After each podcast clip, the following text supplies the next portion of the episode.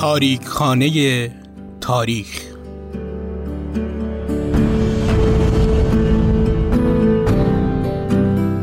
درود بر شنوندگان عزیز، من محمد نازمی با همیاری مشتبه شهرآبادی و عارف خواجه‌نژاد از استودیو شنوتو با تاریکخانه تاریخ همراه شما هستیم.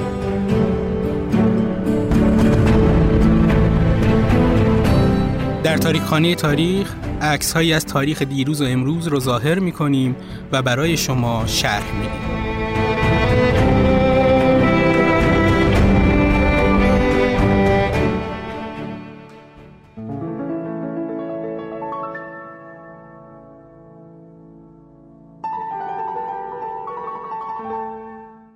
طلوع عصر روشنگری در ایران.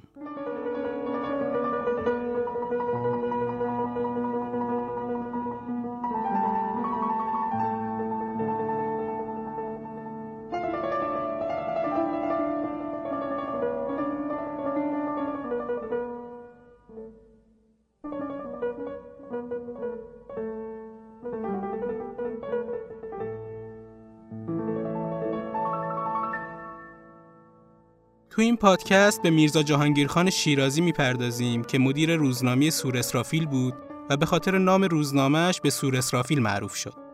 شخصی که برای روشنگری در ایران از جان خودش گذشت.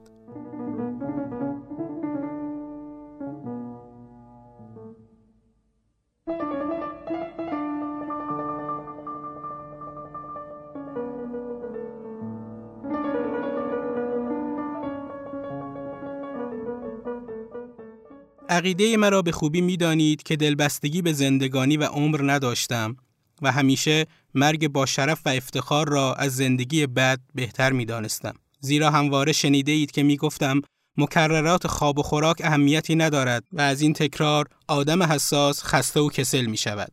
امروز سعادت و اقبال فرزندان ایران بسته به تکمیل معنی مشروطیت است، ولی فرزند ام الخاقان که ننگ تاج و تخت چند هزار ساله ایران است، برای استقلال کامروایی سبعانه خود می‌خواهد این سعادت ما را به یک بدبختی و ذلت دائمی مبدل نماید. از دیروز تا به حال نقشه‌ای که ترسیم کرده آفتابی شد. فردا ما به فداکاری حاضر می‌شویم. اگر از پیش نبردیم و کشته شدیم و خبر مرگ من به شما رسید، غمگین نشوید و هول نکنید، زیرا که در راه آزادی ایران یک افتخاری برای شما و فرزندان شما به یادگار گذاشتم. مردن که از لوازم طبیعی است. آدم که باید بمیرد، چرا با درد و مرض مرده باشد؟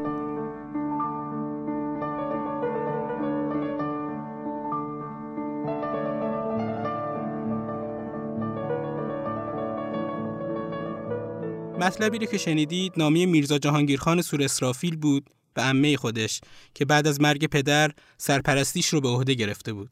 جایی از این نامه که از ام الخاقان اسم میبره، منظورش مادر محمدعلی شاه، دختر میرزا تقیخان امیر کبیره.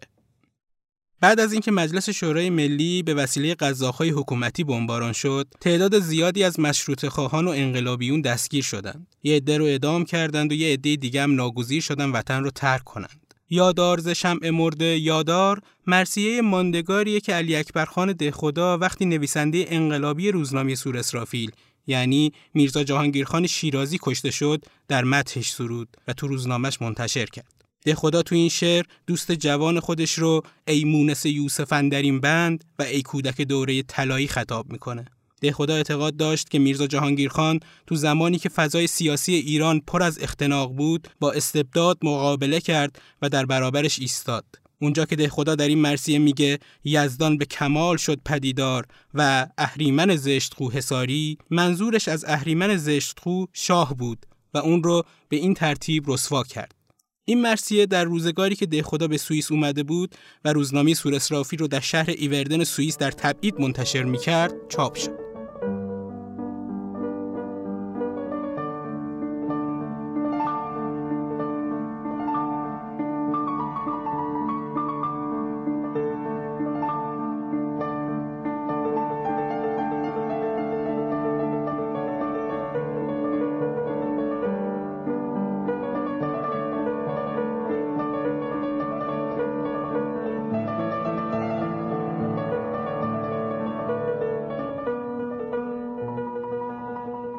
روزنامه صور اسرافیل که توسط میرزا جهانگیرخان تأسیس شد، موضع صریح ضد سلطنت داشت.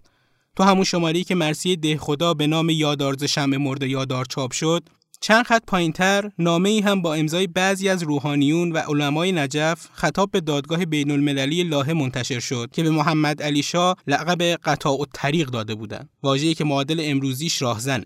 اگه بخوایم نگاه واقع بینانه‌ای به همه ماجراهایی که توی جریان حوادث مشروطه ایران رخ داد داشته باشیم و بازتاب‌های بین‌المللی اون رو رصد کنیم، متوجه میشیم که نقش روزنامه صور اسرافیل در اینکه شاه ایران مشروعیت بین‌المللی، سیاسی و مذهبی خودش رو تا حدودی از دست بده خیلی پررنگه. به همین خاطره که هم در مرثیه دهخدا و هم در نامه علمای نجف با شیوهی تازه از نقد سیاسی و اجتماعی روبرو میشیم که هدفش محو سلطنت بود. هدفی که تا اون زمان خط قرمز محسوب میشد و در زمان انتشار روزنامه صور اسرافیل زیر ضربات مداوم مخالفان قرار گرفته بود. اما اینکه نقد علیه شخص شاه در اون دوره اختناق منتشر بشه چطور امکان پذیر شد؟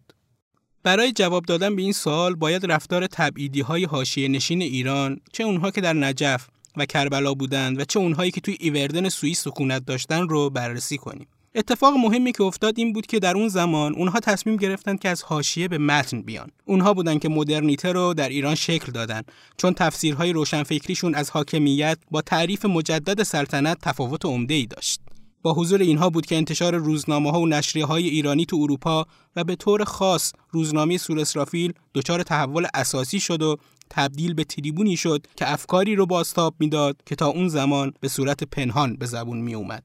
توی این دوره بحث ریشه‌های الهی سلطنت که خیلی‌ها در ایران اون رو باور داشتن در کنار مشروعیت دینی شاه و ریشه‌های افسانه‌ای قدرتش به چالش کشیده شد و در لابلای بحث‌ها و مناظره‌ها و مباحثه‌ها صیقل پیدا کرد. اگه نسخه‌های روزنامه صور اسرافیل در تبعید رو تجزیه و تحلیل کنیم، متوجه میشیم در توی اون دوره پرتلاطم از تاریخ ایران گفتمانی در جریان بود که مفهوم سلطنت رو نیازمند بازنگری، تفسیر مجدد و ارزیابی می‌دونست. گفتمانی که سایش رو بر کل قرن پیش روش گستروند.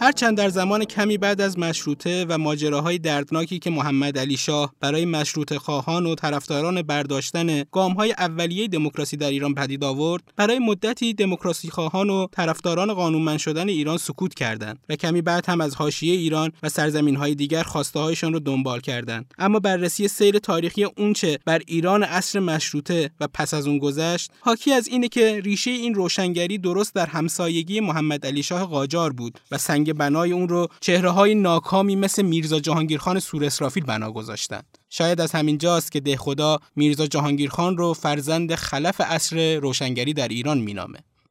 میرزا جهانگیرخان صور اسرافیل از تمام شیوه‌های نافرمانی مدنی برای پیش بردن گفتمان مدرنیته استفاده می‌کرد، به شکلی که عین السلطنه یکی از چهره‌های نزدیک به سلطنت دربارش می‌نویسه: سه بار روزنامه‌اش توقیف شده و دو بار هم محاکمه، اما هر بار هر کدام از تنبیه‌ها و برخوردهای این چنینی بیشتر سبب ترقی او شده است.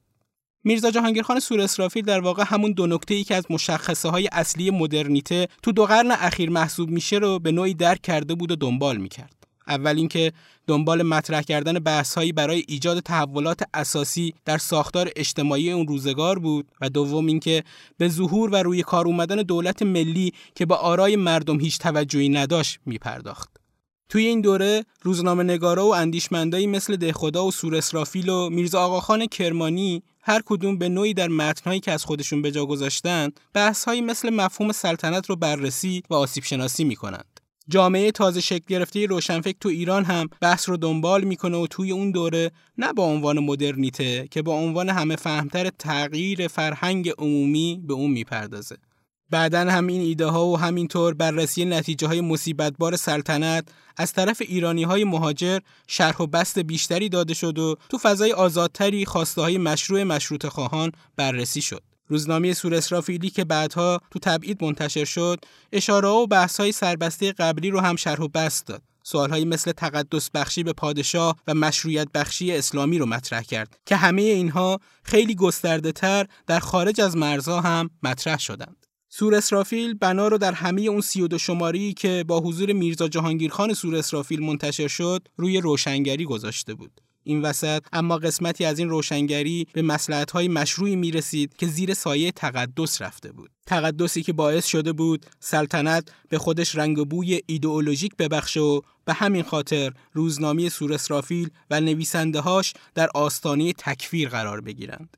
شاید به این خاطر بود که محمدعلی شاه تونست سر میرزا جهانگیرخان صور اسرافیل رو بالای دار ببره. با اینکه تو نگاه اول نقد تند و گزنده این نشریه نباید به مذاق مردم عادی که این حاله تقدس رو باور داشتن خوش می اومد، اما صور اسرافیل تاثیرگذار بود. همونطور که عین السلطان وقت به دار آویخته شدن میرزا جهانگیرخان صور اسرافیل تو خاطراتش از این اعدام به عنوان یه موهبت یاد میکنه. اما این روند در همون سه شماره از روزنامه صور اسرافیل که تو ایوردن سوئیس به همت دهخدا منتشر شد هم ادامه داشت.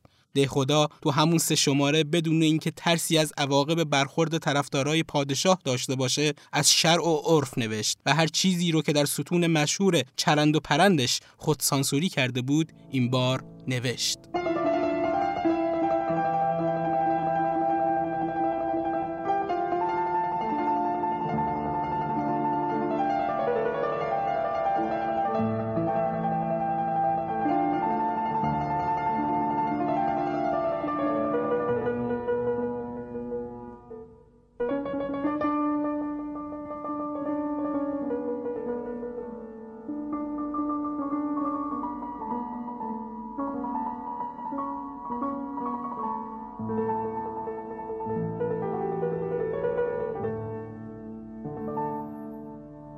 تجربه ایرانی وجود شاه، شاهنشاه یا پادشاه که در واقع لقب حاکمان بود نه تنها مشروعیتی دینی داشت بلکه حتی بعدها تو دوره حاکمان مسلمان هم مثل دوره‌های پیش از اسلام و ایران باستان تقویت شد.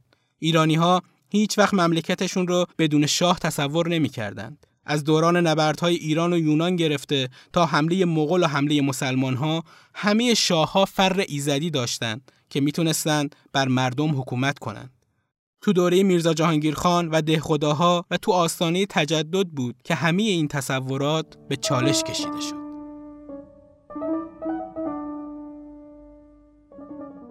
این پادکست بر اساس مقاله پردیس منوچهر، پژوهشگر دانشگاه پنسیلوانیا، با ترجمه امیلی امرائی منتشر شده در سایت تاریخ ایرانی ساخته شده که امیدوارم مورد توجهتون قرار گرفته باشه. شما هم اگه علاقه‌مند به تولید پادکست در زمینه‌های مختلف هستید، میتونید پادکستتون رو در پلتفرم صوتی شنوتو با دیگران به اشتراک بذارید.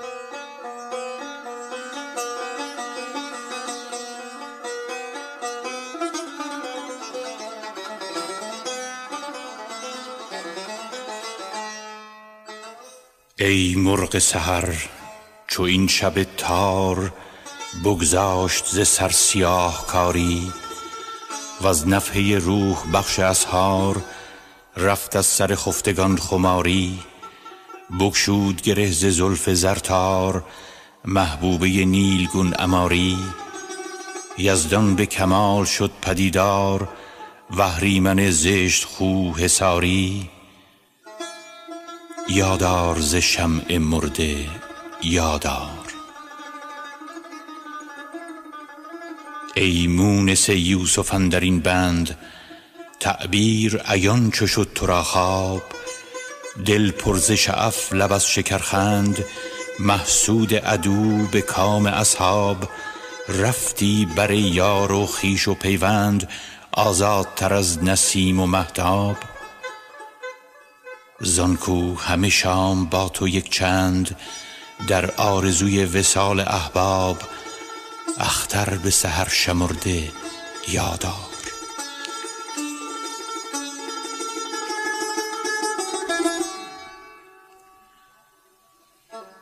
چون باغ شود دوباره خرم ای بلبل مستمند مسکین، و سنبل و سوری و سپرغم آفاق نگار خانه چین. گل سرخ و برخ عرق ز شبنم تو داده ز کف زمام تمکین. زان نوگل پیش رست که در غم ناداده به نار شوق تسکین. از سردی دی فسرده یادار ای همراه تیه پور عمران. بگذشت چو این سنین معدود وان شاهد نغز بزم عرفان. بنمود چو وعد خیش مشهود وز مذبح زر چو شد به کیوان. هر صبح شمیم عنبر و عود زان کو به گناه قوم نادان. در حسرت روی ارض موعود بر بادی جان سپرده یادار. چون گشت ز نو زمان آباد ای کودک دوره طلایی. وز طاعت بندگان خود شاد بگرفت ز سر خدا خدایی. نه رسم ارم نه اسم شداد گل بست زبان ژاژخایی. زان کس که ز نوک تیغ جلاد مأخوذ به جرم حق ستایی. تسنیم وصال خورده یادار.